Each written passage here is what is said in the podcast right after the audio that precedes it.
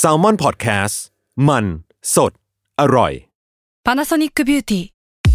มากกว่าเครื่องเป่าผมด้วยนาโนอีเทคโนโลยีล่าสุดที่จะเปลี่ยนทุกประสบการณ์ที่คุณเคยมีนาโนอีมอยส์เจอร์พลัสเพิ่มความชุ่มชื้นให้เส้นผมหลังใช้งานมากขึ้นถึง 18 เท่า พร้อมชะลอการเฟดของสีผมสำหรับคนชอบทำสีผม ดูแลความชุ่มชื้นทั้งเส้นผม หนังศีรษะและผิวคุณ Panasonic NA0J มีเทคโนโลยี nanoe ที่ care only you ทฤษฎีสมคบคิดเรื่องลึกลับ สัตว์ประหลาด ฆาตกรรม ความลี้ลับที่หาสาเหตุไม่ได้ เรื่องเล่าจากเคสจริงที่น่ากลัวกว่า fiction สวัสดีครับ ผมยชญ์ บรรพพงศ์ผมธัญวัฒน์อิพภูดม นี่คือรายการ Untitled Case สวัสดีครับ ยินดีต้อนรับเข้าสู่รายการ Untitled Case Gray Area episode ที่ 33 ครับผม ไม่หวัดดีได้ไหม ได้ได้ก็แล้วแต่พี่เลยเออไม่หวัดดีได้ไหมคือ look look พี่มันก็เป็นแบบคนขรึมๆอยู่แล้วไงเป็นคนขรึมๆ แล้วติดอนิเมะอะดูอนิเมะเยอะก็จะแบบเบียวๆหน่อยอะไรอย่างนี้อันนี้ look ได้ จะมีคนเกลียดผมไหมว่าผมไม่ชอบคุยกับใครเนี่ยมีปะผมว่าก็มีบ้างนะอย่างน้องฝึกงานตอนเนี้ยหลาย ๆ คนก็บอกว่ากลัวพี่ธัญเพราะว่าแบบพี่ธัญไม่ค่อยคุยด้วย เออ หรอ อันนี้เรื่องจริง อันนี้เรื่องจริงเลยคือแบบพี่ธัญแบบดูไม่ค่อยคุยด้วยน่ากลัวอะไรเงี้ยเออครับผมน่ากลัวปะไม่รู้อะต้องถามทุกคน ทุกคนว่าพี่ธัญน่ากลัวไหมวันนี้วันนี้เรามาคุยกันเรื่องที่เราเคยหยิบ topic ที่คล้ายคลึงกันเนี้ยมาคุยกันแล้วรอบหนึ่งคือตอนที่คุยกันเรื่องคิเมสึโนะไยบะ หรือว่าดาบพิฆาตอสูรอืมแต่ว่าพี่ธัญเองก็บอกว่าจริงๆการคุยเรื่องอนิเมะเนี่ยมันก็จะมีอีกหลาย ๆ เรื่องที่ เราสามารถคุยกันได้ ไม่ว่าจะเป็น One Piece Attack on Titan หรือว่าตอนที่ตอนนี้แหละเราก็จะหยิบอนิเมะเรื่องหนึ่งที่เราก็มองว่ามันมีแง่มุมหลาย ๆ แง่มุมที่มันน่าพูดถึง นั่นก็มาคืคุอยยูยูโดฮาราคุเอโชมอนอ่าคนเก่งฟ้าประธาน ไปคนละทางเรียบร้อย ผมไปโดเรมอนพี่ไปยูยูฮาคุโชอะคนก็น่าจะเห็นจากตัวพันหัวอยู่แล้วแหละว่ามันคือการ์ตูนเรื่องอะไร คือเรื่อง My Hero Academia ครับ ภาษาญี่ปุ่นมันคืออะไรวะพี่ผมไม่รู้อะก็ก็ไม่รู้อะ ก็มาชื่อฮีนี้โร่ปะอะคาเดเมียนั่นแหละเออเอเอออเออโอเค แต่ว่าจากคราวที่แล้วที่เราคุยเรื่องไยบะ มีคอมเมนต์คนหนึ่งบอกว่าอืมถ้าถ้าสมมุติว่าเราเล่าเรื่องย่อก่อนเข้าค่อยคุยอ๋อเรื่องเนี่ยมันน่าจะน่าจะดีขึ้น เดี๋ยวผมลองลองเล่าแบบย่อๆแล้วกันนะว่า setting ของเรื่องมันเป็นยังไง จริง ๆ ไม่ต้องย่อมากก็ได้นะ แค่บอกคอนเซปต์ก็พอป่ะ เออเออเออประมาณนั้นประมาณนั้นคืออมเริ่มต้นของเรื่อง My Hero Academia เนี่ยเขาปูเรื่องมาว่าจริงๆ มันมาจากที่จู่ๆวันหนึ่งบนโลกเนี้ยมันก็มีทารกที่เกิดขึ้นมาบนโลกเนี้ยแล้วก็ตัวส่องแสงได้ เออ มันก็เลยเป็นที่มาที่ไปของพลังพิเศษที่เกิดขึ้นมาบนโลกใบนี้เนี่ยแหละแล้วก็หลังจากนั้นน่ะมนุษย์แทบทุกคนก็จะมีพลังพิเศษเป็นของตัวเอง แล้วก็พลังเนี่ยก็จะแตกต่างกันไปอย่างเช่นว่าอืมคนนี้อาจจะล่องหนได้ คนนี้บินได้ หรือว่าเปลี่ยนเหงื่อให้เป็นระเบิดได้ หรือว่าหักเหแสงได้อะไรเงี้ยคืออมพลังของแต่ละคนก็จะแตกต่างกันไป มีวิธีการใช้มีเอฟเฟกต์ที่มันแตกต่างกัน แล้วก็พลังเหล่านี้ก็จะถูกเรียกว่าอัตลักษณ์ ไม่แน่ใจว่าภาษาญี่ปุ่นเขาเรียกว่าอะไร แต่ว่าอืมอัตลักษณ์เหล่านี้มันจะกลายเป็นที่จดจำของแต่ละคนไม่ได้ต่างอะไรกับหน้าตาแล้วก็นิสัยคือ เราจะจำคนนี้ได้สมมุติว่าพี่ทันมีอัตลักษณ์นี้ คนก็จะจำได้ว่าพี่ทันแม่งคือ มีพลังนี้นะ เออก็กลายเป็นเป็นที่จดจำอีกแบบหนึ่งนะครับ ดังนั้นเนี่ยพอแต่ละคนมีพลังไม่เหมือนกันเนี่ย วิธีการใช้งานก็จะแตกต่างกันไปในแต่ละคน จะเอาไปใช้ทำงานประกอบอาชีพก็ได้แล้วแต่คุณเลยหรือว่าอืมที่มันเกิดขึ้นในเรื่องเนี้ยคือมันก็มีคนเอาพลังเนี่ยไปใช้ในการก่อการร้ายทำลายบ้านเมือง หรือว่าทำลายผู้คนอะไรเงี้ยเขาจะเรียกถูกว่าถูกเรียกว่าอาชญากรหรือว่าภาษาอังกฤษคือวินเลน ซึ่งครับอาการมีอยู่ของวินเลนเนี่ยมันก็นำมาสู่ฮีโร่ซึ่งอืมก็กลายเป็นฝั่งตัวเอกของการ์ตูนเรื่องนี้นี่แหละ ที่อืมมันชื่อว่า My Hero Academia นะครับ คือพอมันมีฮีโร่เสร็จปุ๊บเนี่ยมันก็จะมี Academy เหมือนเป็นโรงเรียนมปลายที่สอนให้คนเนี่ยฟูมฟักให้คนกลายเป็นฮีโร่ที่สามารถมาปราบปรามเหล่าร้ายได้นะครับ อันนี้ก็จะเป็นเส้นเรื่องหรือว่า settingติ้งหลัก ๆ ของตัว My Hero อื Academia มซึ่งซึ่งมันจะเล่าเป็น จากฝั่งตัวฮีโร่เป็นหลักเนาะพระเอกคือเออมิเออมิโดริยะใช่ป่ะใช่ใช่ใช่ก็จะมีฮีโร่ไปโรงเรียนมีครูนู่นนี่นั่นคอยฝึกความเป็นฮีโร่เอาไปสู้กับเหล่าร้าย อืมอืมอ่าใช่ประมาณนี้เลยประมาณแล้วก็เลยมันจะมีสองกรุ๊ปหลักๆ กรุ๊ปแรกเนี่ยเออคือฝั่งฮีโร่ฝ่ายพระเอกใช่มิโดริยะนี่แหละ อีกกรุ๊ปใช่หนึ่งเนี่ยก็คือ group villain ใช่ใช่คือใช่เป็นวายร้ายอาชญากรเออซึ่งทั้งสองฝั่งนี้ก็มีพลังพิเศษเหมือนกันเรียกว่าอัตลักษณ์ ใช่ถูกต้องอ่าครับ คร่าวๆคือถ้าประสณมมติว่าใครได้ยินคำว่า one for all all for one มาบ่อยๆเนี่ยเดี๋ยวอธิบายให้ฟังเพิ่มขึ้นคือว่าจริง ๆ พระเอกอย่างมิโดริยะอิซึคุเนี่ยพี่ทันพูดเมื่อกี้เนี่ยจริงๆเขาเกิดมาเป็นคนที่ไม่มีอัตลักษณ์ มีแต่อืมใจสู้แล้วก็มีดวงล้วนๆ แล้วก็มีพลังของโชเนนคือเรียกได้ว่าเป็นเป็นคนที่มีพลังแบบไฟแรงเต็มเปี่ยมอะไรเงี้ยอืมซึ่งก็ไปถูกใจฮีโร่อันดับหนึ่งนะตอนนั้นอย่างออ m ไมนะครับที่เขาก็ครอบครองพลัง One for All ก็เลยแบบถ่ายทอดพลังเนี้ย ให้กับมิโดริยะไป ซึ่งหน้าที่หลักของ One for All ตรงเนี้ยมันก็จะเป็นการต่อสู้กับพลังอีกขั้วหนึ่งที่ชื่อว่า All for One อืม One for All เนี่ยคือหนึ่งเดียวเพื่อทุกคนเนาะ All for One ก็คือทุกคนเพื่อหนึ่งเพื่อหนึ่งเดียว มันก็จะกลับกันแล้วก็เหมือนเป็นสองขั้วพลังที่มันมีอำนาจสูงสุดเนี่ยในการ์ตูนเรื่องนี้เนี่ยแหละอืมพูดเออพูดอีกแบบให้ชัดเจนได้มากขึ้นว่าฝั่งฮีโร่เนี่ยมีตัวสูงสุดซูพรีมสูงสุดคือ ใช่ One for All คือ one for all อืม ส่วนฝ่ายตัวร้ายเนี่ย มีตัวสูงสุดคือ all for one ใช่ใช่ครับเออแต่ว่าระหว่างทางเนี้ยที่เรื่องเนี่ยมันก็จะพาเราไปจุดสุดท้ายเนี่ยคือเรารู้แหละว่า all for one กับ one for all เนี่ยไม่ต้องสู้กัน แต่ว่าระหว่างทางอะมันจะพาเราไปรู้จักกับตัวละครมากมายที่อืมมีพลังแตกต่างกัน แล้วก็อืมเนี่ยแหละเป็นเป็นท็อปิกหรือว่าเป็นที่มาที่ไปว่าทำไมเราถึงเลือกที่จะหยิบเรื่องนี้มาเล่า เพราะว่าผมว่าสิ่งที่มันน่าสนใจในเรื่องนี้อีกอย่างหนึ่งคือการ ดีไซน์พลังของแต่ละคน แล้วก็อ่าอ่าเรื่องราว background story ที่มาพร้อมกับพลังนั้นนะพี่ทันใช่ปะอืมอืมที่จริงที่เราชวนพี่โจยศมาทำเรื่องนี้กันเพราะว่า เราจัดยูซีมายูซีมันพูดถึงฆาตกรต่อเนื่อง คดีฆาตกรรมเออเออแต่พอเรามาครับดู character ในการ์ตูนเรื่องเนี้ยครับอืมฝั่ง villain หรือฝั่งตัวร้ายอะ ทุกคนก็คือฆาตกรหมดเลยนะเออจริง เพราะว่าคือฆ่าผ่านคนเป็นผ่านการฆ่าคนมาแล้วแบบโหดร้ายอะ เออเออเออเออแล้วถ้าอะถ้าเอามองแบบพฤติกรรมเขาที่เขาทำอะอืมเฮ้ยทุกคนที่จะเป็นตัวละครหลักในฝั่งตัวร้ายอะ ก็เรียกได้ว่าเป็น serial killer เหมือนกันนะคือฆาตกรต่อเนื่องนะเออเออเออเออเออเออฉะนั้นมันก็เข้า theme concept เราแหละว่าอะรายการนี้เราจะเข้าใจปัจจัยต่าง ๆ เกี่ยวกับฆาตกรต่อเนื่อง แล้วก็คนที่เป็นอาชญากรผ่าน ตัวละครที่เป็น villain ในการ์ตูนเรื่องนี้ได้ไงบ้าง เออ ก็พอบิดได้ ก็พอบิดได้ ครับ คือคือ topic แรกที่อยากคุยก่อนนะพี่ทันคือ เรื่องแรกเนี่ยก่อนที่จะไปถึงเรื่องนั้นเรื่องเรื่องของเรื่องของความเป็นฆาตกรเรื่องของอะไรอืมต่างๆนานาเนาะอืมอยากคุยเรื่องแรกคือพี่ทันรู้สึกยังไงกับที่การที่เขาเรียกพลังพิเศษเหล่านี้ว่าอัตลักษณ์อะมคือพลังเหล่าเนี้ยมันถูกกำหนดมาตั้งแต่แรกเกิดแล้วอืมทำให้บางคนเนี่ยมันมีถูกฉายภาพมาในเรื่องว่าถูกเซตวิถีชีวิต ให้ก็ให้เข้ากับอัตลักษณ์ของตัวเองตั้งแต่แรกแล้วอะหรือว่าสิ่งเนี้ยมันคือสิ่งที่ เรียกได้ว่าชีวิตคนเรามันถูกลิขิตมาก่อนหน้านี้แล้ว หรือว่าถูกออกแบบมาก่อนหน้านี้แล้วให้ต้องเดินทางไปตามนั้นอะไรเงี้ยพี่ทันรู้สึกยังไงบ้าง เออ น่าสนใจดีนะ เราเราชอบตั้งแต่การเรียกชื่อสิ่งนี้ว่าอัตลักษณ์เออ identity เอออะเออใช่ใช่ใช่เราไม่แน่ใจว่าภาษาญี่ปุ่น เรียกสิ่งนี้ว่าอะไรแต่พอมันแปลเป็นอังกฤษหรือเป็นไทยแล้วอัตลักษณ์เนี่ยคิดว่าค่อนข้างชัดเจนดีอะอืมมอัตลักษณ์มันคือสิ่งที่เกิดมาพร้อมกับตัวเราอะ ใช่ใช่ เออแต่ว่าแต่ว่าแต่ว่าเวลาเราพูดถึงอัตลักษณ์ในเชิงวิชาการนะครับ มันก็จะมีวิธีการมองหลายแบบอะแบบแรกคืออมอัตลักษณ์คือสิ่งที่เราติดตัวมาตั้งแต่เกิดเรียกไม่ได้ เออ เช่นสีผิว เออเอออะไรเงี้ย รูปร่างน้ำเสียงนอะน้ำเสียงที่มันมาจากกายภาพเราอะ อืม แต่ว่าในอีกแบบหนึ่งอะ ถ้าพูดในเชิงสังคมวิทยาแล้วอะครับ อัตลักษณ์เนี่ย มันก็ สามารถเปลี่ยนแปลงได้หรือเปล่า อัตลักษณ์มันไม่ได้มีเพียงแค่กายภาพอะแต่มันอืรวมไปถึงตัวตนเราอะทั้งหมดในสังคอะมตัวตนเราทั้งหมดเลยอะการแสดงออกทางตัวตนเราอืมคืออัตลักษณ์ด้วยนะอืมอืมอืมเพราะฉะนั้นอัตลักษณ์มันก็เลยมีดีเบตว่ามันเปลี่ยนแปลงได้ หรือเปลี่ยนแปลงไม่ได้ อืมอืมเออ แต่ในการ์ตูนเนี่ยมันมันก็มีคนที่เปลี่ยนได้เนาะเป็นอย่างอีโวเออไปเรื่อยๆอะ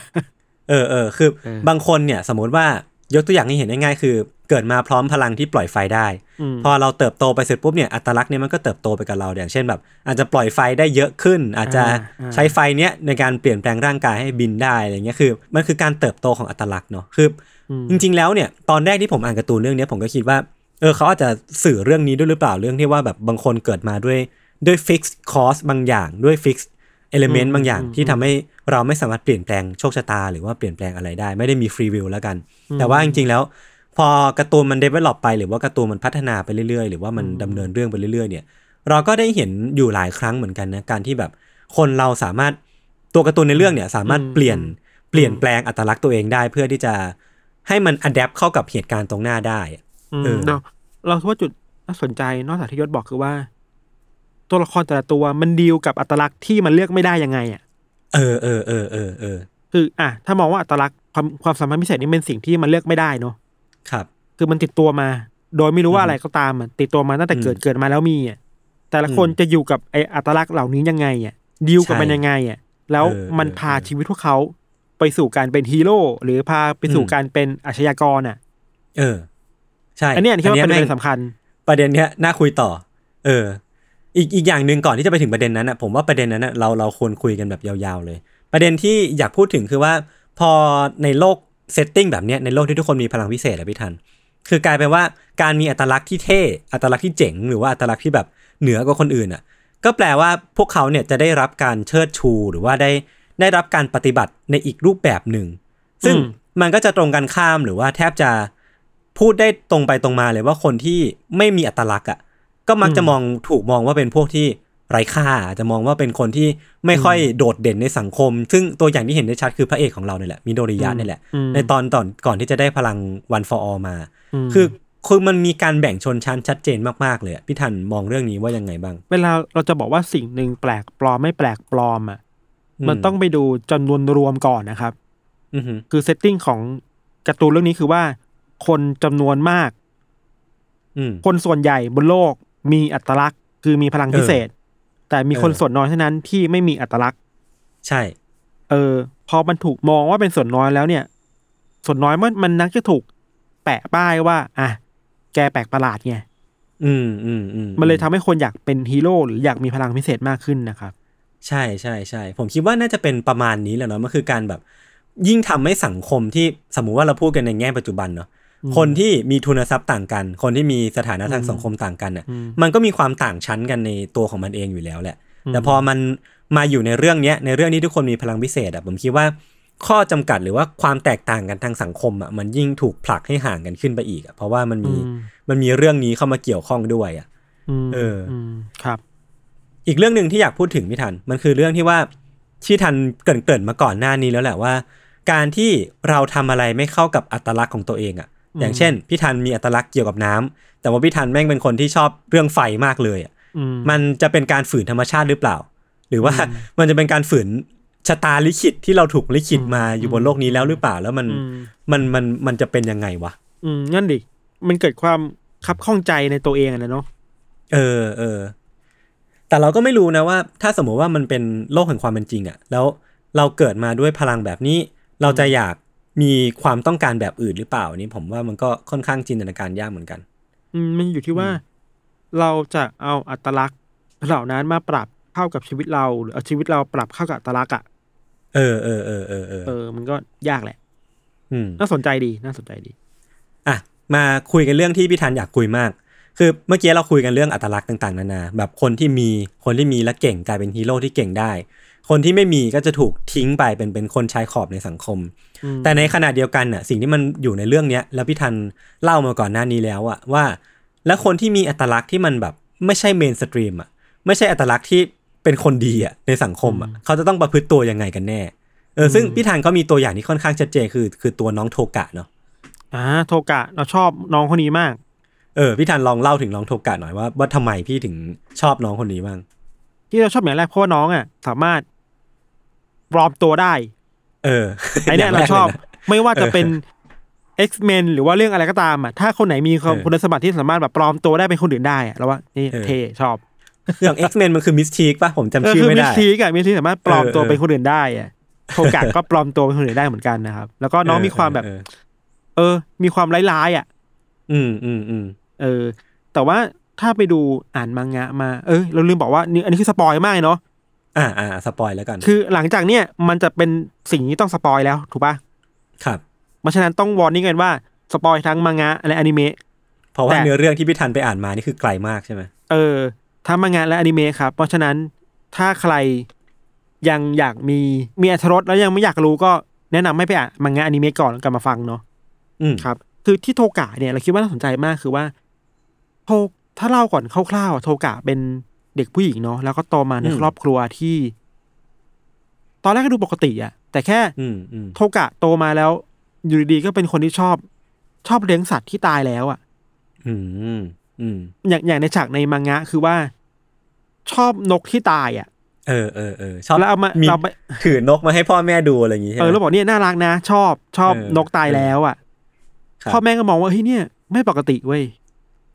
ซึ่งสำหรับเราคือโอเค มันก็ไม่ปกติแหละ ในการชอบสัตว์ที่ตายแล้วอะ มันก็ดูเออน่ากลัวน่าเป็นห่วงประมาณนึงเนาะอือฮึแต่สิ่งที่พ่อแม่ทำคือ พยายามบอกกับโทกะตลอดว่า เฮ้ย ไอสิ่งที่เธอมีเนี่ย อยากแสดงตัวเลย ความชอบเหล่าเนี้ยมันไม่ดีเก็บไว้เหอะเก็บไว้เถอะเก็บไว้ในใจเก็บไว้ในใจเถอะรวมถึงอัตลักษณ์ต่าง ๆ ด้วยอะไรเงี้ยครับรวมถึงความชอบเลือดอะอืมอืมเออโทกะโตมาด้วยความชอบเลือดแบบที่ไม่รู้ตัวอะไรเงี้ยครับพ่อแม่ก็แบบพยายามบอกว่าให้เก็บกดไอ ความชอบเหล่านี้ไว้ในใจนะเรื่อยๆอยากแสดงออกมา เพราะว่ามันคือสิ่งที่ผิดปกติในสังคมอะ อืมอืมพูดง่ายๆคือโทกะถูกถูกบอกเสมอว่าเธอเป็นคนที่ไม่ปกติอะ อืม กดดันมาว่า เอ้ย แกต้องเป็นคนปกติเว้ยต้องทำตัวให้เหมือนกับเด็กทั่วๆไปอะอืมเราว่ายิ่งครอบครัวยิ่งพ่อแม่ตอกย้ำว่า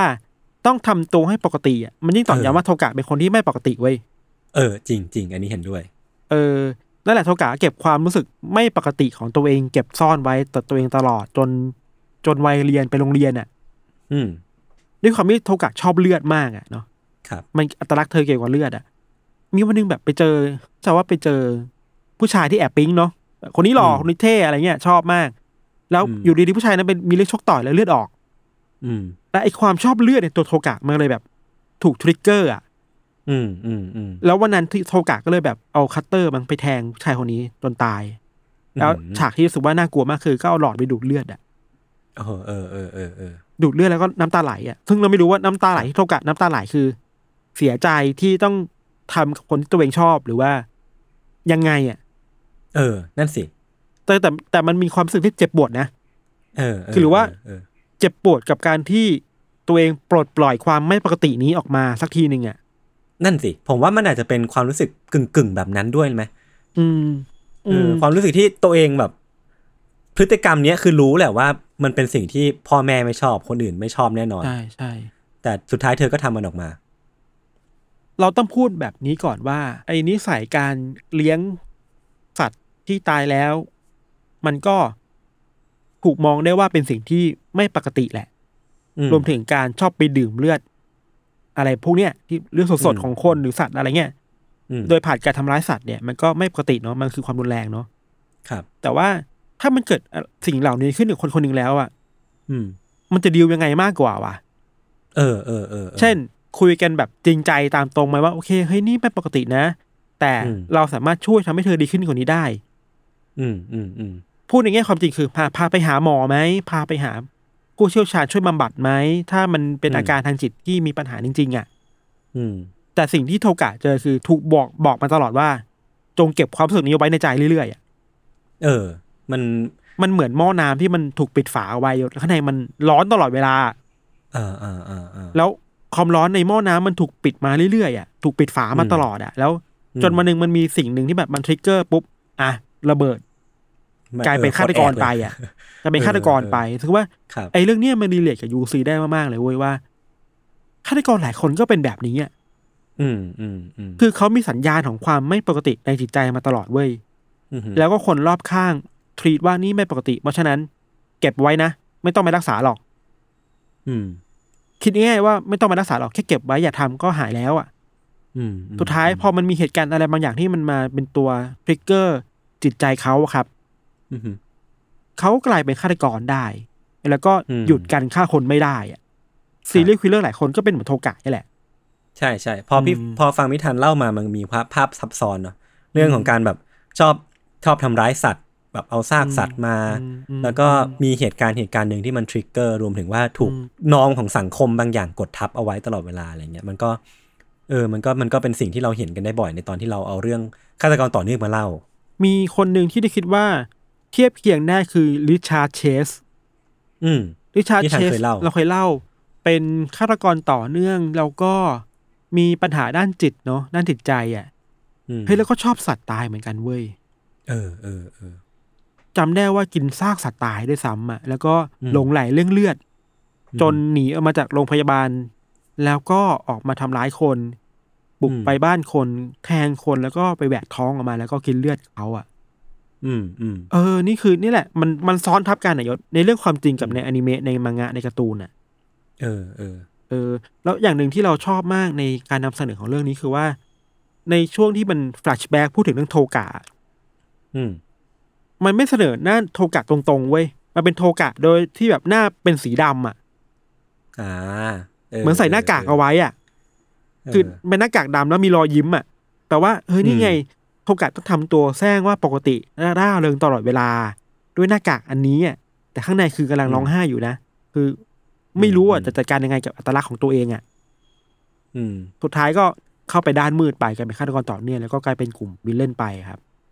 เออเออซึ่งเอาจริงๆแล้วอะ มันก็จะมีความแตกต่างกันนิดหน่อยระหว่างฆาตกรต่อเนื่องตัวจริงกับอืมโทกะเนาะเพราะว่าอืมอืมอย่างโทกะเรารู้แน่ชัดว่าความชอบเลือดของเธออะสุดท้ายมันถูกเฉลยว่า มันมันถูก drive หรือว่าถูกกระตุ้นโดยอัตลักษณ์ของเธอเองที่มันเกี่ยวข้องกับเลือด คือถ้าเธอดื่มเลือดของใครก็จะสามารถเปลี่ยนแปลงรูปลักษณ์ภายนอกให้กลายเป็นคนคนนั้นได้ ช่วงหลังๆอะใน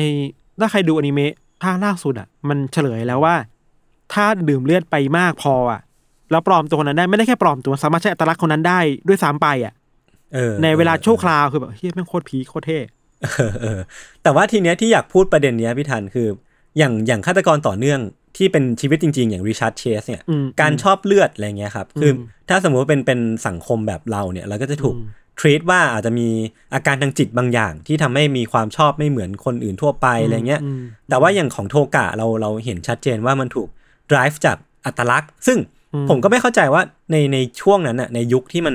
อัตลักษณ์มันถูกยอมรับขนาดนี้แล้วอะอืมทำไมการการชอบเลือด ซึ่งมันชี้ชัดมากว่ามาจาก มาจากอัตลักษณ์อะทำไมโทกะถึงไม่ถูกทรีตให้มันดีกว่านี้ หรือว่าไม่ถูกทรีตให้มีคนใช้ประโยชน์จากอัตลักษณ์ของเธอมากกว่านี้ เราว่าอัตลักษณ์มันจำกัดชีวิตโทกะได้ประมาณหนึ่งว่ะ อืม คืออะถ้าเป็นอัตลักษณ์เช่น ชอบกินน้ำเนี่ยอะก็ปกติถูกป่ะน้ำอัตลักษณ์มันไม่ชอบกินน้ำน้ำมันไม่ทำร้ายใครอะ อันนี้เราเทียบแบบสุดโต่งอะ แต่อัตลักษณ์ของโทกะคือต้องกินเลือดยศแล้วเลือดมันต้องเออมาจากสิ่งเออมีชีวิตอะ อืม เรายิ่งอัตลักษณ์คือ ถ้าดื่มเลือดคนอื่น แล้วจะสามารถเปลี่ยนตัวเองเป็นคนนั้นได้อะมันยิ่งผูกมัดอืมกับการดื่มเลือดคนเป็นๆมากขึ้นน่ะ อืม มันเลยกลายเป็นสิ่งที่ถูกยอมรับได้ยากไงอืมอืมมันก็ยิ่งผลักดันให้โทกะตกไปในด้านมืดด้านมืดเรื่อยๆอะแล้วก็ถอนตัวมาอืมไม่ได้อะ อืมอืมอืมซึ่งอันเนี้ยมันก็เป็นสิ่งที่หลาย ๆ คนใน My Hero Academia ถูก นำเสนอในรูปแบบนี้ด้วยเหมือนกันนะ การที่เกิดมาพร้อมกับอัตลักษณ์ที่ไม่ใช่ฮีโร่อะอัตลักษณ์ที่ดูดูยังไงมึงเกิดมามึงก็เป็นวินเล่นอะแล้วมันก็แทบจะไม่มีวิธีทางไหนเลยที่ ที่จะน้อยพวกเขากลายเป็นฮีโร่ได้เพราะว่าสภาพสังคมไม่ยอมรับอะอย่างชัดเจนมากๆก็จะเป็นตัวอย่างเช่นอะโทกะอันนี้ก็ชัดเจนมากๆเนาะอย่างชิงาราคิเองที่ที่แตะอะไรก็เสื่อมสลายมีแต่ความแบบอืมมีแต่ความตายเต็มไปหมดอะไรเงี้ยมอืมเออซึ่งคือ มันก็เลยพูดยากมากๆว่าอัตลักษณ์เนี่ยที่ถูกกำหนดมาตั้งแต่เกิดอะ แต่กลายเป็นว่าอัตลักษณ์ของพวกเขาอะเป็นอัตลักษณ์ที่เกิดมาเพื่อเป็นตัวร้ายอะมันแปลว่าทุกเขาถูกลิขิตมาให้เป็นตัวร้ายหรือเปล่า หรือเปล่าวะหรือเปล่าวะเรามีแค่หนึ่งคำถามมา จริงเปล่าวะอืมคือ เออ อัตลักษณ์นี้เท่ากับไม่ดีเลยหรือเปล่า อะ อืมอืมหรือว่า ถ้าคิดไปไกลกว่านั้นคือ การมีอัตลักษณ์เป็นสิ่งที่ไม่ดีหรือเปล่าวะเออเออเออคือนี่ไม่รู้เหมือนกันนะมันเลือกไม่ได้แล้ว ไม่รู้สิเราเราเราไม่สามารถยืนยันหรือชัดเจนได้ว่า อัตลักษณ์นี้เท่ากับไม่ดีหรืออดีอะเรายังเชื่อในเรื่องช้อยส์ของคนอะมากกว่าว่าอืมอัตลักษณ์แบบนี้จะทำให้คุณเป็นยังไงอยู่ที่คุณวิธีการเลือกใช้ของคุณอะ อืมอืมเออ อืม ยากว่ะ คือ อะ ถ้าเราพูดอีกคนหนึ่งอะคิดว่าอันเนี้ย น่าสนใจเราตอบตอบคำคำถามเมื่อกี้ได้เว้ย อืม มีคนหนึ่งชื่อว่าดาบิ อ่า ดาบิก็คือตัวเก่งมากๆ ใน villain ตัวหนึ่งที่ใช้ไฟแบบสีสีน้ำเงินไฟอะสีฟ้า ไฟสีฟ้ารุนแรงรุนแรงอะอืมอันนี้ก็ spoil แหละเพราะฉะนั้นอันนี้ spoil มังงะแล้วนะครับ เพราะฉะนั้นอืมถ้าใครยังไม่อยากรู้เรื่องความจริงเกี่ยวกับดาบิเนี่ย หยุดฟังไว้ก่อนนะ เออ spoil นะครับ คือว่าดาบิเนี่ยจริง ๆ เป็นลูกของ Endeavor เว้ยอืมลูกชาย Endeavor ลูกคนแรก Endeavor ตอนเมื่อก่อนเป็นฮีโร่อันดับส องฮีโร่อันดับสองแล้วตอนนี้ก็เป็นอันดับหนึ่งนะเนาะคืออมมาแทนมาแทนเอาไม้ All Might อืม Endeavor เนี่ยก็ด้วยความที่มีอีโก้ว่าอยากชนะเอามาให้ได้อะเป็นคู่แข่งกันมาตลอด เพราะฉะนั้นก็อยากฝึกให้ลูกอะสามารถเอาชนะเอามาให้ได้เว้ยพูดง่ายๆคืออมก็เป็น perfectionist อะอยากให้อืมโทยะอะชื่อเก่าคือโทยะเนี่ย เก่งมากอืมๆแต่ว่าอัตลักษณ์ของโทยะเนี่ยมันมีปัญหาคือว่า ยิ่งโทยะฝึกอัตลักษณ์นี้ไปเท่าไหร่อะมันยิ่งทำร้ายตัวเขาเองเว้ย อ่าฮะไฟมันแรงเกิน ไฟมันแรงเกิน ร่างกายเออยิ่งบาดเจ็บไปเรื่อยๆเรื่อยๆถ้ายิ่งฝึกเก่งขึ้นเรื่อยๆครับเหมือนมันตอนแรกความเก่งมากับ อาการร่างกายที่มันบาดเจ็บอะอืมฮึแต่ว่าใจของโทยะคืออยากเป็นฮีโร่มากๆพอพ่อคือฮีโร่อ่าเบอร์ใหญ่ของประเทศอะเออแล้วก็พ่อก็แบบปลูกฝังมาประมาณนึงว่าแกต้องเป็นฮีโร่ให้ได้นะ แต่พอมันรู้ความจริงว่าโทยะยิ่งฝึกไปยิ่งเจ็บปวด ยิ่งบาดเจ็บอะอืมฮึ Endeavor ก็เลยแบบ โอเค อาจจะหวังในตัวโทยะไม่ได้แล้ว ไม่ควรหวังโทยะดีกว่า ก็เลยมีลูกคนใหม่ มีลูกอีกคนหนึ่งครับ ก็ไปฝึกกับลูกลูกอีกคนหนึ่งแทนไปครับ อืม พอเอ็นเดนเวอร์ไปทุ่มกับลูกคนใหม่แทนน่ะอืมลูกคนน้องๆโทยะแทนเนี่ย โทยะก็รู้สึกยิ่งเปล่าเปลี่ยวอะ เออ คือเฮ้ยแต่ไฟกูมันเก่งมากนะเว้ยไฟกูมันแรงมากนะเว้ย เออเออเออ เสียดายแล้วอย่างอยากเป็นฮีโร่อะสุดท้ายแล้วโทยะก็แอบแอบแอบไปฝึกพลังนี้คนเดียวอะบนภูเขาอืมในป่าอะไรเงี้ยอืมฝึกคนเดียวโดยที่ไม่มีใครมาสอนเว้ยสุดท้ายแล้วไอ้พลังที่โทยะฝึกมาเรื่อยๆมันก็ทำลายตัวโทยะเองก็จะแบบร่างกายก็เป็นบาดแผลแบบที่เราเห็นในตอนนี้อะครับอืมฮึไอความรู้สึกนี่แหละยศไอไฟที่มันมีอะไฟสีน้ำเงินเนี่ย มันกลับอืมมาทำร้ายตัวโทยะเองเว้ยแล้วทำให้อืมโทยะเลือกที่จะแบบไม่เป็นฮีโร่อะเพราะรู้ว่าพ่ออมทอดทิ้งตัวเองไปแล้วอะไม่มีใครดูแลอะอืม ก็เลยกลายเป็นวิลเลนก็กลายเป็นเปลี่ยนชื่อเป็นดาบิแล้วก็ปลอมตัวเองเนาะย้อมสีผมเป็นสีดำเพื่อให้พ่อจำไม่ได้ ให้คนจำไม่ได้ แล้วก็ ร่างกายก็มีบาดแผลเย็บเป็นเต็มไปหมดเลยอะอืมแล้วไฟที่โทยะมีอะมันก็เหมือนกับไฟที่ตระกูลนี้มีอะอ่า โอเค แต่โทยะก็เรียกว่าเป็น villain น่ะนึกออกปะเออเออเออเออนั่นแหละเราคิดเราเลยคิดว่า การมีอัตลักษณ์อะมันไม่ได้นิยามการเป็นฮีโร่หรือ villain เว้ยอืมอืมถ้าดูจากเคสของโทยะหรือดาบินี่นะอื มมันอยู่ที่ว่าคุณจะใช้พลังนั้นยังไงมากกว่า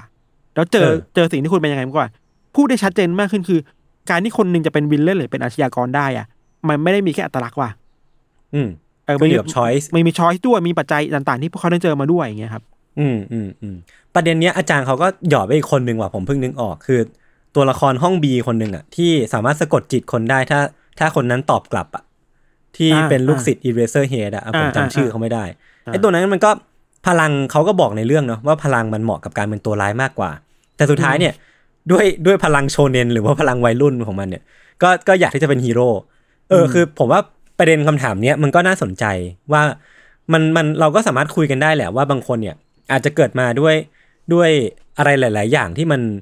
เอื้อเฟื้อให้เขาเป็นตัวร้ายเหลือเกิน แต่ว่าสุดท้ายเนี่ยมันก็มีมีช้อยส์บางอย่างที่เขาสามารถเลือกได้แหละ ที่จะไม่ไปถึงจุดนั้น แล้วก็อืมมาเป็นฝั่งฮีโร่แทน ซึ่ง เอาจริงๆแล้วเนี่ยเราก็ไม่สามารถพูดได้เต็มปากนะว่าฝั่งฮีโร่คือฝั่งที่ดีบริสุทธิ์ดีร้อยเปอร์เซ็นต์อะไรอ่าเงี้ยใช่เอใช่อเอออันนี้ก็เป็นอีกประเด็นหนึ่งที่ที่มันก็ก็น่าพูดถึงเหมือนกันเพราะว่าฮีโร่เองก็เกิดมาเพื่อต่อสู้กับ villain มเออแล้วแล้วการที่เราไปเชิดชูหรือว่าให้ตำแหน่งเขามากเกินเนี่ย มันก็นำมาซึ่งอะไรหลาย ๆ อย่างที่มันก็จะถูก ถูกนำเสนอในเรื่องเนาะความเน่าเฟะของวงการฮีโร่มทำให้มีคนถูก left out อะไรเงี้ยนำไปสู่อะไรต่างๆ นานามากมายครับคืออย่างเช่น ประเด็นหนึ่งที่ที่มันพูดถึงบ่อยๆ ก็คือว่าการเป็นฮีโร่มันคือการเสียสละตัวเอง แล้วก็ในการดูแลครอบครัวไป อย่างเช่น ตัวชิงาราคิโทมุระที่เป็นแบบอืมตัวร้ายหลักของเรื่องอะมคืออันเนี้ยก็โคตร dark เลยนะไม่อืมผมผมอาจจะเล่าได้ไม่ดีเท่าพี่ทันพี่ทันช่วยเล่าชีวิตชิงาราคิให้ทุกคนฟังหน่อยดินี่คุณโยนมาอย่างนี้เลยเหรอ เออ คือผมเพิ่งไปดูมาไง แล้วผมอาจจะยังอ่าไม่ได้รู้ลึกไง คือชิงาราคิ เนี่ย เราว่าอาจจะดูไม่ซับซ้อนมากแต่ซับเฟอร์ที่สุดเว้ยเพราะว่าเออโตมาในครอบครัวที่ ก็จริงๆ ก็พร้อมหน้าพร้อมตาเนาะก็มีพี่น้องมีพ่อแม่ อืม แต่ว่าโตมาในบ้านที่มีกฎว่าพ่อออกกฎว่าห้ามพูดถึงฮีโร่ในบ้านนี้เด็ดขาดเว้ยอืมอืมเพราะว่า แม่ของพ่อคือย่าย่าของชิงาราคิเนี่ย อืม เป็นฮีโร่แล้วทอดทิ้งครอบครัวนี้ไป อืม พ่อเลยโกรธมาก แค้นฝังใจว่า ต่อจากนี้ครอบครัวนี้ต้องไม่มีการพูดถึงฮีโร่อีกอะอืม แต่ว่าทั้งตัวชิงาราคิตัวพี่สาวเองก็ยังแอบคุยเรื่องฮีโร่อยู่อะเอ้ยอยากเป็นเออฮีอยากโร่เป็นฮีโร่นู่นนี่นั่นพี่สาวก็ชอบแบบชอบไปเข้าห้องพ่อแล้วเอารูปย่ามาให้ดูอะว่าย่าเป็นฮีโร่มาก่อนนะย่าเป็นยังไงบ้างอะไรเงี้ยแล้วมีวันหนึ่งพ่อจับได้ว่า ชิงาราคิเนี่ยแอบพูดถึงแอบดูรูปย่า ทั้งที่คนที่ไปเอารูปตัวมาพี่สาวะคือพี่สาวเออพ่อโกรธมากก็แบบ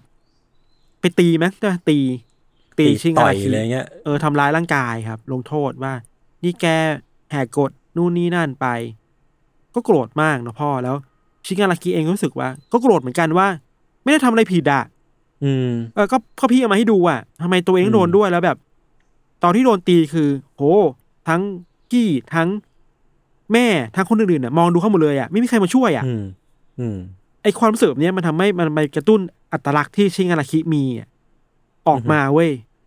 อืมแล้วอัตลักษณ์ที่ชิงาราคิมีคือ ไม่ว่าจะจับอะไรก็ตามอะมันจะกลายเป็นก้อนหินแล้วก็แตกสลาย อืม เออ นั่นแหละก็เป็นทริกเกอร์นี่เลยนะทำให้สุดท้ายแล้ว ก็ทำให้ทั้งเริ่มจากหมาปะใช่หมาหมาหมาก่อนไปไปนั่งร้องไห้พี่สาวหน้าบ้าน ก็แบบเออไปกอดหมาหมาหมาก็กลายเป็นหินตาย พี่สาวมาเจอพี่สาวก็ตกใจอืมว่าทำไมเป็นอย่างนี้เชนาคีก็ตกใจเพราะกลัวไม่ไม่รู้อะไรเกิดขึ้นกับตัวเองก็พยายามจะเอื้อมไปกอดพี่สาวอะ อืมเกาะได้ปุ๊บอะพี่สาวก็ตายอีก เอออะไรก็มาลามปามมาถึงพ่อแม่ ทุกคนตายหมดเลย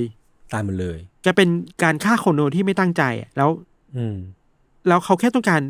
กอดคนน่ะ เด็กมันอืมอืมใจเสีย อืมสุดท้ายก็กลายเป็นโอเค มีความเกลียดพ่ออยู่แล้ว แล้วก็มีอะไรบนนี้มาอีกสุดท้ายก็รู้สึกโดดเดี่ยว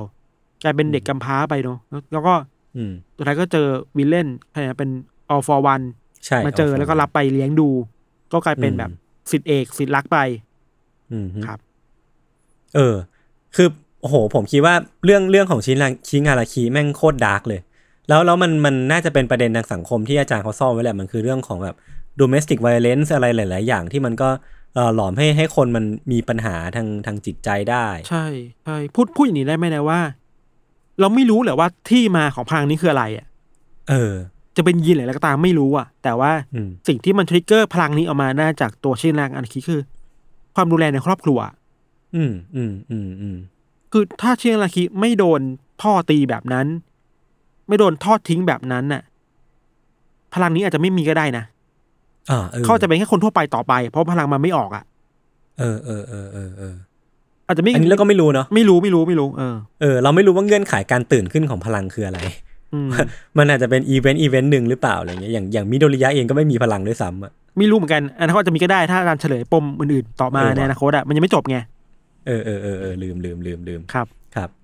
เออ คือที่ผมให้พี่ธันเล่าเรื่องชิงกันลาคีอะเพราะว่าจริงๆคือมันก็เป็นอีกด้านหนึ่งของของการมีฮีโร่ละกัน คือการที่ทุกคนเนี่ยเชิดชูฮีโร่อยากที่จะเป็นฮีโร่มากเกินไปเนี่ย มันอาจจะทำให้คนที่ไม่เห็นด้วยอะอืมมันเกิดความรู้สึกสุดโต่งขึ้นมา แบบขั้วตรงข้ามสุดโต่งขึ้นมา แล้วมันก็อืมนำไปสู่ปัญหาอะไรหลาย ๆ อย่าง อย่างเช่น อย่างพ่อของชิงชิงาราคิเองที่ก็ต่อยลูกตบตีลูกทำร้ายร่างกายลูกเพราะว่าเพียงแค่ว่าลูกชอบฮีโร่อืมซึ่งตรงเนี้ยมันก็จะตรงกันข้ามกับชีวิตของมิโดริยะเนาะคือคือเขาเองก็อยากเป็นฮีโร่ทั้งคู่แหละอืมแต่ว่าทางฝั่งของแม่เองเนี่ยก็สนับสนุนอืม แล้วก็คนที่ไปเจอในวันที่มิโดริยะแบบเศร้าสุดๆอะ่ะ ไม่ใช่ all for one แต่เป็น one for all อย่าง all might อืมันอืมันมันตรงกันข้ามกันแบบสุดๆเลย แล้วก็เออกลายเป็นว่ามันเป็นขั้วที่สู้กันอยู่ตอนเนี้ยน่าสนใจดีนะมันคือภาพภาพพวกขนานกันไปเนาะอืมอืมคือเด็กทั้งสองคนเริ่มต้นด้วยการที่ไม่รู้ว่าตัวเองมีพลังอะ อืมอืมเริ่มต้นด้วยการที่คนหนึ่งไม่มีพลังเลย แล้วอยากมีพลังอืมแต่คนหนึ่งไม่รู้แล้วถูก ถูกบอกว่าจงไม่มีพลังอะ อืมอืมอืมอืมแล้วเหตุการณ์ทริกเกอร์คืออะมินโดรยะโชคดี ที่แบบไปเจอเออออไม้ออไม้ก็ให้อืมให้โอกาสให้ความหวังใช่ไหมแต่อืมแต่ว่าอีกคนหนึ่งล่ะ มันไม่ใช่แบบนั้นนะมันเจอคนเออร้ายแทนอะ ใช่มันตรงกันเจอตัวร้ายแทนคืออะมันเหมือนกับที่เราคุยกันในตอนคิเมสึโนะยายบะเนาะคือสองพี่น้องอ่าดาคิกับผมจำชื่อไม่ได้แล้วอ่า กิวทาโร่เออเออเออนั่นแหละเอนั่นแหอละบางทีอะ เราเองก็ไม่ได้เชื่อเรื่องผมลิขิตขนาดนั้นน่ะ แต่ว่ามันคือโชคชะตา อืม จังหวะเวลานั้นในชีวิตคุณเดินไปเจอใครอะ อืมอืมอืมถ้าไม่รู้สิ ถ้าชิงนาคิเดินไปเจอออไมค์เขาอาจจะได้โอกาสอีกแบบหนึ่งหรือเปล่า จริง เออ ไม่แน่ใจเลยเหมือนกันใช่ไหมมันมันอยู่ที่โอกาสแต่ละคนเจอ เพราะฉะนั้นมันบอกว่าชีวิตพวกเราอะ มันมีหลายอย่างมากที่เราควบคุมไม่ได้ แล้วมันพัดพาเราไปเจอกับอะไรที่เราไม่รู้ตัว แล้วไม่รู้ว่าอนาคตจะเป็นยังไง อนาคตเราอาจจะเกิดขึ้นแต่แค่การตัดสินใจครั้งเดียว การเลี้ยวซอยครั้งเดียวแล้วไปเจอเอาไม้อะเออเออเออเออแค่นั้นก็ได้เว้ยคือมันทีมันก็เป็นแบบเนี้ยชีวิตอะอืมอืมอะพี่ทันมีอะไรอยากพูดถึงเรื่องนี้อีกไหมจริงๆเราพูดถึงวิลเลนเยอะอะแต่ว่าจริงๆแล้วในในฝั่งฮีโร่เองก็มันก็ไม่ได้ข่าวสะอาดแบบนั้นนะเนาะเราว่านะอืม อืมอืมมันก็ยังมีคนแบบบาคุโกะเนี่ยอ่าบาคุโกะเอง ภาพลักษณ์ก็คือเด็ก เจ้าอารมณ์ปะเด็กเกรียนอะเด็กเกรียนเด็กเกเรเลยอะเด็กเกเรก้าวร้าวประมาณนึงอะไม่ค่อยตั้งใจเรียนอะเรียนต้องสอบตกอะเออ แต่ลักษณะเนี่ยมันก็ดูเหมือนจะเป็น villain ได้เนี่ยหรอกปะเออเออเออแล้วพวก villain เคยชักจูงมาบ่อยว่าเอะอยากได้ไอเด็กนี่ไปเป็น villain ด้วย เพราะว่ามันมีมีอะไรบางอย่างที่แบบแอนตี้ฮีโร่อะเออ คือถ้าถ้าบาคุโกะไปเป็นวินเล่นอะแม่งเข้าสูตรนารูโตะซาสึเกะเลยนะ ใช่ใช่คือแม่งภาพซ้อนเลย ใช่เราคิดว่า มีคนคิดถึงแบบนั้นเยอะเหมือนกัน เออ มันก็มีฉากที่แบบบาคุบาคุโกะกับมินโดรุยะก็สู้กันบ้างแบบไม่ถูกกันเนาะสุดท้ายก็ดีกันได้อะไรเงี้ยเราคิดว่าอืมยากว่ะเพราะว่าถ้าอาจารย์ไม่ใจร้ายเกินไปนะ เออ ถ้าใจร้ายนี่ก็แย่อยู่นะ ก็นารูโตะเลยนะเออครับ ก็ อืม เราคิดว่าเวลาเรามองอนิเมะอะถ้าเราถอดถอดฟอร์มของมันออกมายศแล้วมองจาก ปัจจัยต่าง ๆ ที่ทำให้คนเข้าไปสู่เป็นวิลเลนได้อะไอเนี้ยมันก็อืมเป็นกรณีศึกษาเหมือนกันน่ะ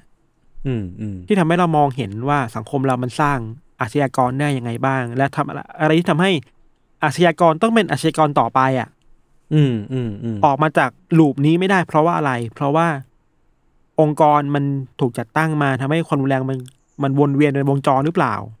อืมอืมมันมีหลายปัจจัยครับคิดว่า มันก็เป็นการ์ตูนที่ทำให้เราเห็นภาพภาพสังคมข้างในจริง ๆ ได้แหละ อืม เห็นด้วยสำหรับผมอะมาฮีโร่มันเป็นการ์ตูนก็จริงนะ แต่ว่ามันเหมือนเป็นการจำลองให้เห็นภาพอนาคตว่าถ้าโลกมนุษย์เนี่ยมันมีพลังพิเศษขึ้นมาจริงๆ หรือว่ามันอืมมีซีนารีโออย่างที่ในการ์ตูนเนี้ยมันพยายามที่จะสื่อออกมาจริง ๆอะมันจะนำไปสู่ความเป็นไปได้ หรือว่าปัญหาอะไรที่มันเป็นผลกระทบตามมาได้บ้าง คือที่มันเห็นแน่ชัดคือว่ามัน มันจะไม่ใช่โลกที่เต็มไปด้วยความหวือหวา ความสวยหรูหรือว่า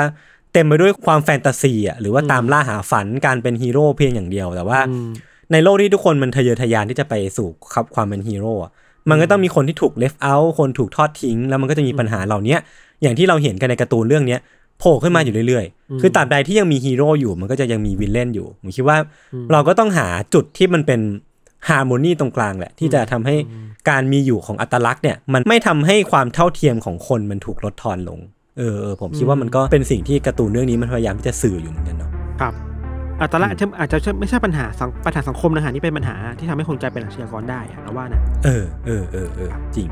โอเคครับ งั้นวันนี้ก็ประมาณนี้ก็ติดตามกันต่อไปว่า Gray Area พิ o d ดหน้าๆเนี่ยเราจะเอาการ์ตูนเรื่องอะไรมาคุยอีก หรือว่าถ้าครับ ถ้าเบื่อเบื่อเรื่องการ์ตูนแล้วก็เว้นเว้นๆไว้สักพักหนึ่งก่อนแล้วกันเดี๋ยวครับค่อยกลับมาคุยกันอีกครับโอเคครับงั้นก็วันนี้ก็ประมาณนี้ติดตามรายการของเราทั้งสองคนได้ทุกช่องทางของ s ซ m m o n Podcast เช่นเคยนะครับ สวัสดีครับ สวัสดีครับ